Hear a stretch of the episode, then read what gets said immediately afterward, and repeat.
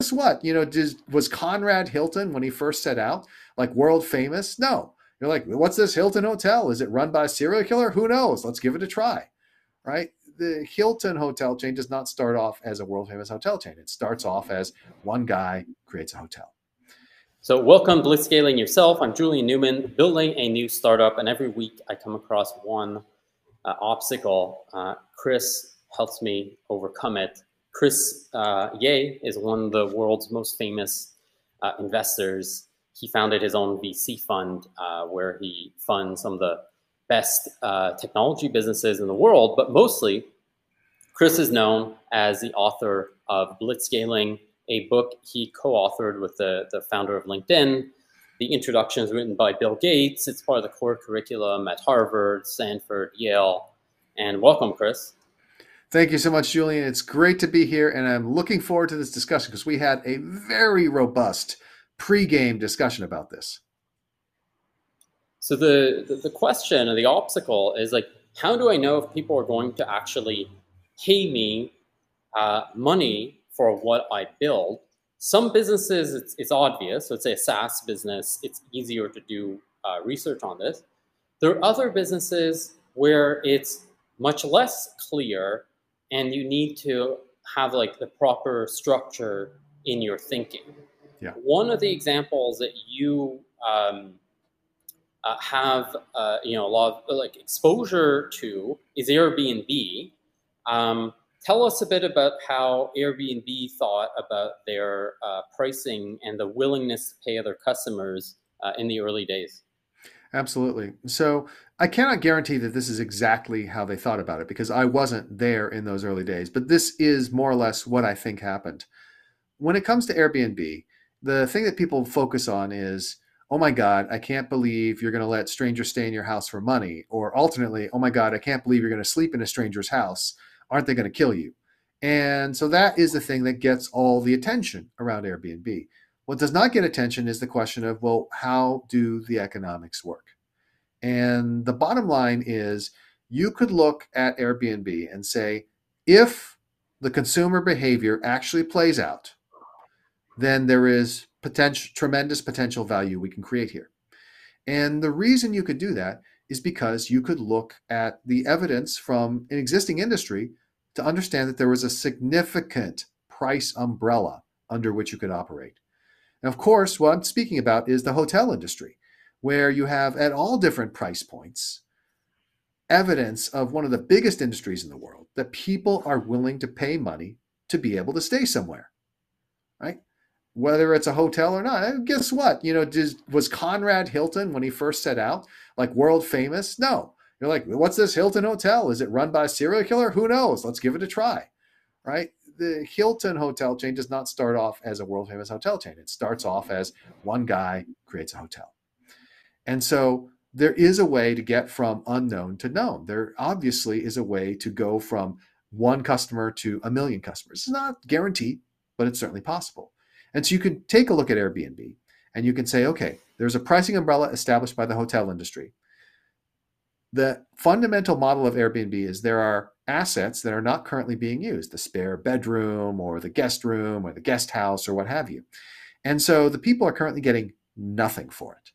So if they're able to turn around and rent it out via Airbnb, and let's say this hotel room would go for $400 a night on a hotel like the Ritz Carlton. And instead, you could get an equivalently nice place in someone's house or in someone's guest house for $200 a night. Would you be willing to try it? The answer is yes, because that's a lot of money. And then conversely, you could go to the person who owns the room and say, hey, are you going to be willing to go through the hassle of doing some laundry, redoing the sheets, redoing the towels for an extra 200 bucks a night for something you currently get zero for? And the answer is, well, shoot, yes. And what that illustrates is that there is a zone of possible agreement under the pricing umbrella.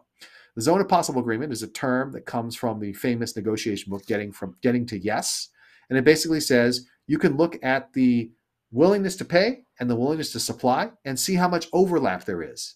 If there's no overlap, there's no market.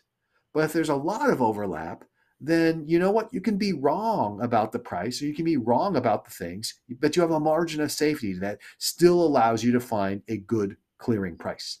So in the case of Airbnb, it was clear that there was a big zone of possible agreement. It wasn't clear exactly where it was going to land, and that is still evolving, right? I think most people use Airbnb and use it because it costs less than hotels. That's certainly the main reason that I use it.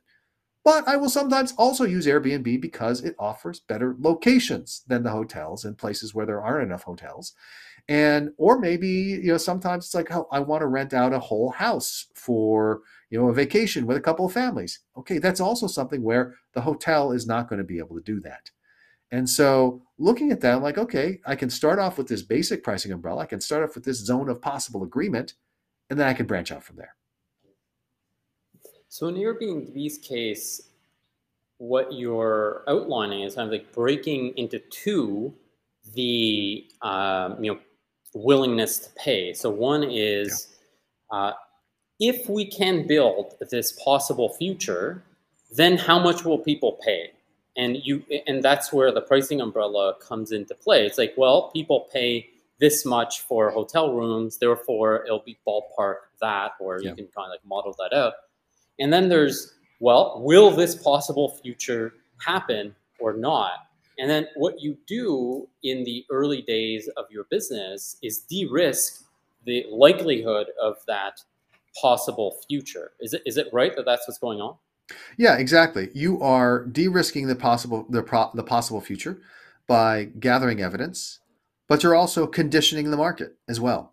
So consider the Ubers and Lyfts, the ride-sharing companies of the world. I think that almost everyone you know, if you ask them, hey, does it cost more to call an Uber or Lyft now than it did a decade ago? They will instantly launch you into a long diatribe about how ridiculous the costs are now and how much cheaper it used to be. And your follow up should be, and so do you use it less as a result? And that will result in an even longer diatribe saying, no, those sons of bitches, I have no alternative. And so what happened was in the early days, it's not a bait and switch. In the early days, they subsidized the cost of the rides. That was in order to get to critical mass of drivers and riders so that it would become uh, the kind of utility that you could rely on.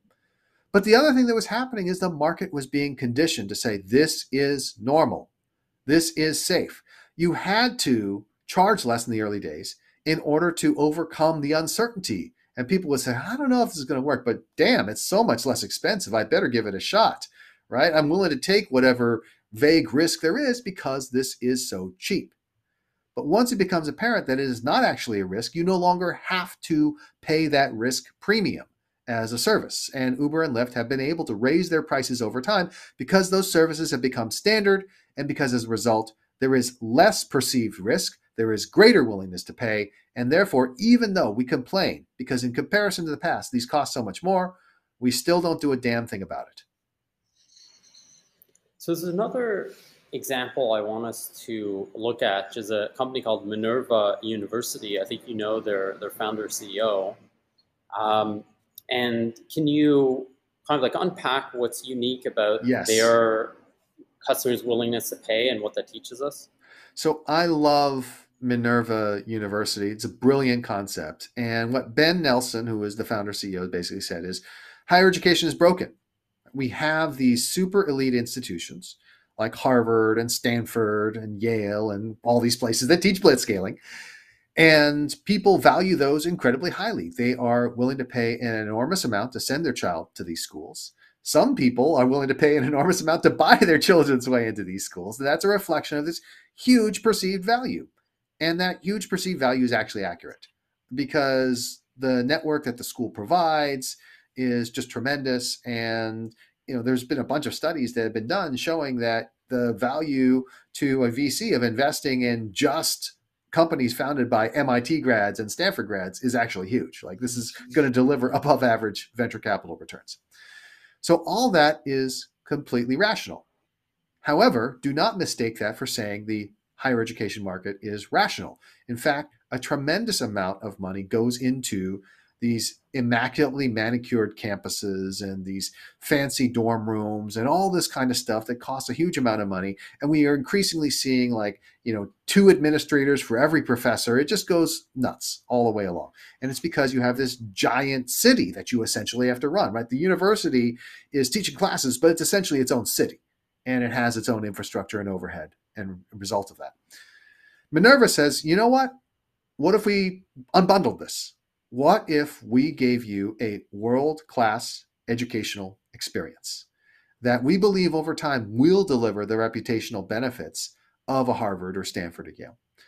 And what the way they do this is by bringing together a highly selected cohort of students who are then put up in you know basically luxury hotels all over the world. They go from city to city.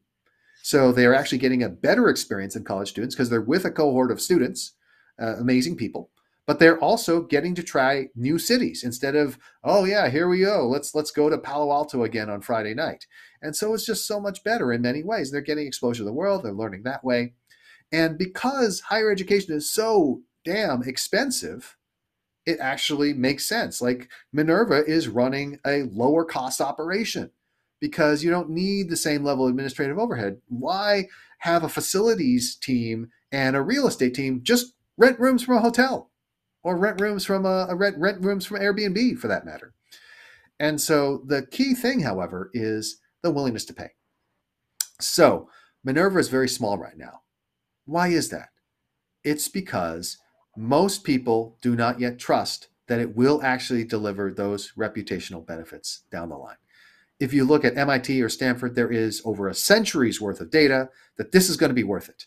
And so that's why people are willing to literally go into debt, hundreds of thousands of dollars of debt, in order to afford this good because they know it's going to pay off in most cases, unless you're dumb enough to you know, major in one of these majors that has no economic use. Sad to say, but true. One of the reasons why I have both an engineering degree and a creative writing degree from Stanford University. They don't charge you extra for the degree, you just have to do more work.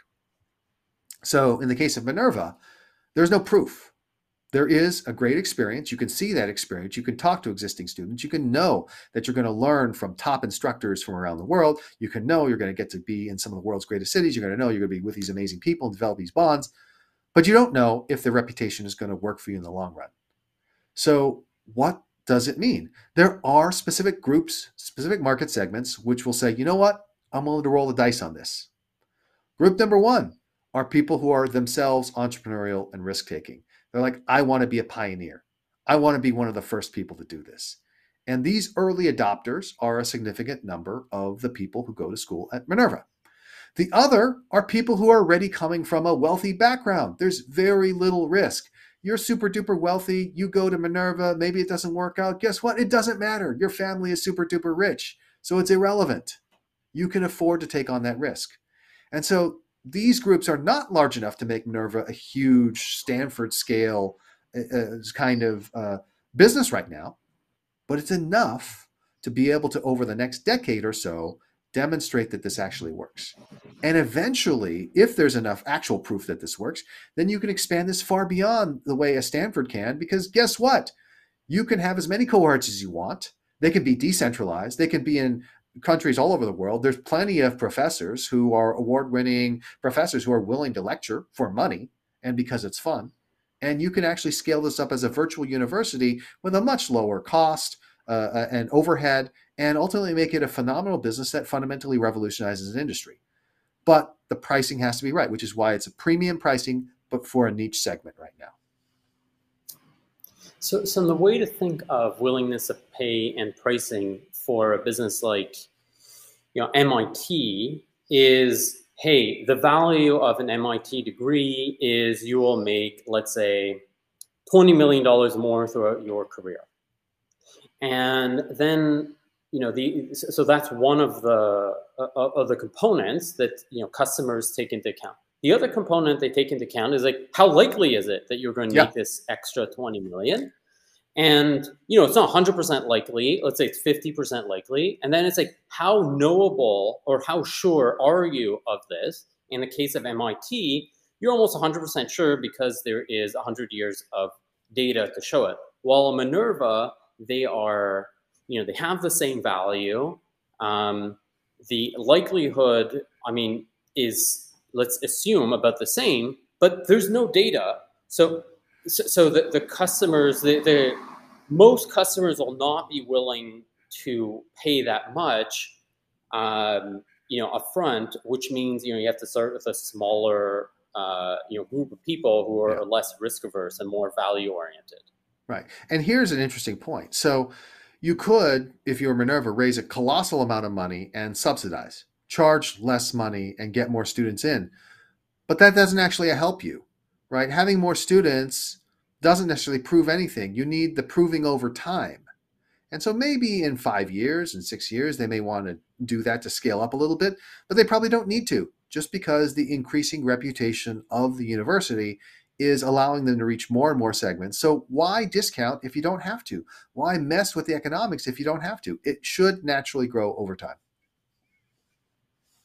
Right. So for Minerva, their you know thesis would be people are willing to pay ballpark the same as a uh, Ivy League degree, so say 50k, um, and there's a small group of people who will do that, and we want our pricing to reflect that um, that premium uh, you know value, and we want to recruit people who are not risk averse and are very value uh, conscious.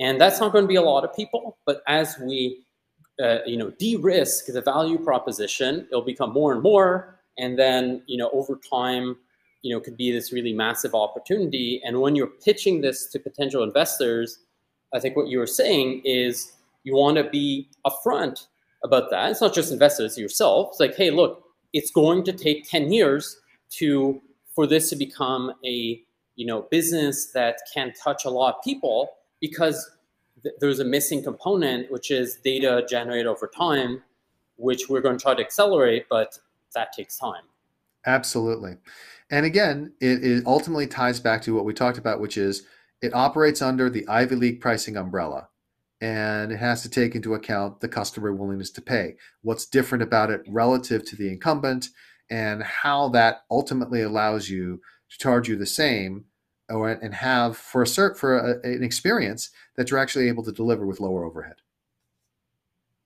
So let's just as we wrap this up, uh, do just remind people or make the case to people of why it's important to think through willingness to pay of customers uh, when you're at my level, which is yeah. you know you don't have a business, and uh, you know, so so why is it so important for me and for other entrepreneurs, uh, you know, at my stage, to you know have clarity of thought around will people pay for this and how much will they pay? Yeah, so willingness to pay is the fundamental thing. You'll sometimes hear people say make something people want. You'll hear people say make a aspirin, not a vitamin. These are all just different ways to arrive at the notion of willingness to pay. Because that's fundamental economics. Everything is supply and demand, willingness to pay meeting the willingness to supply and where those lines intersect. And so when you're building a business, if you don't think about willingness to pay up front, you can end up putting yourself in a low willingness to pay business.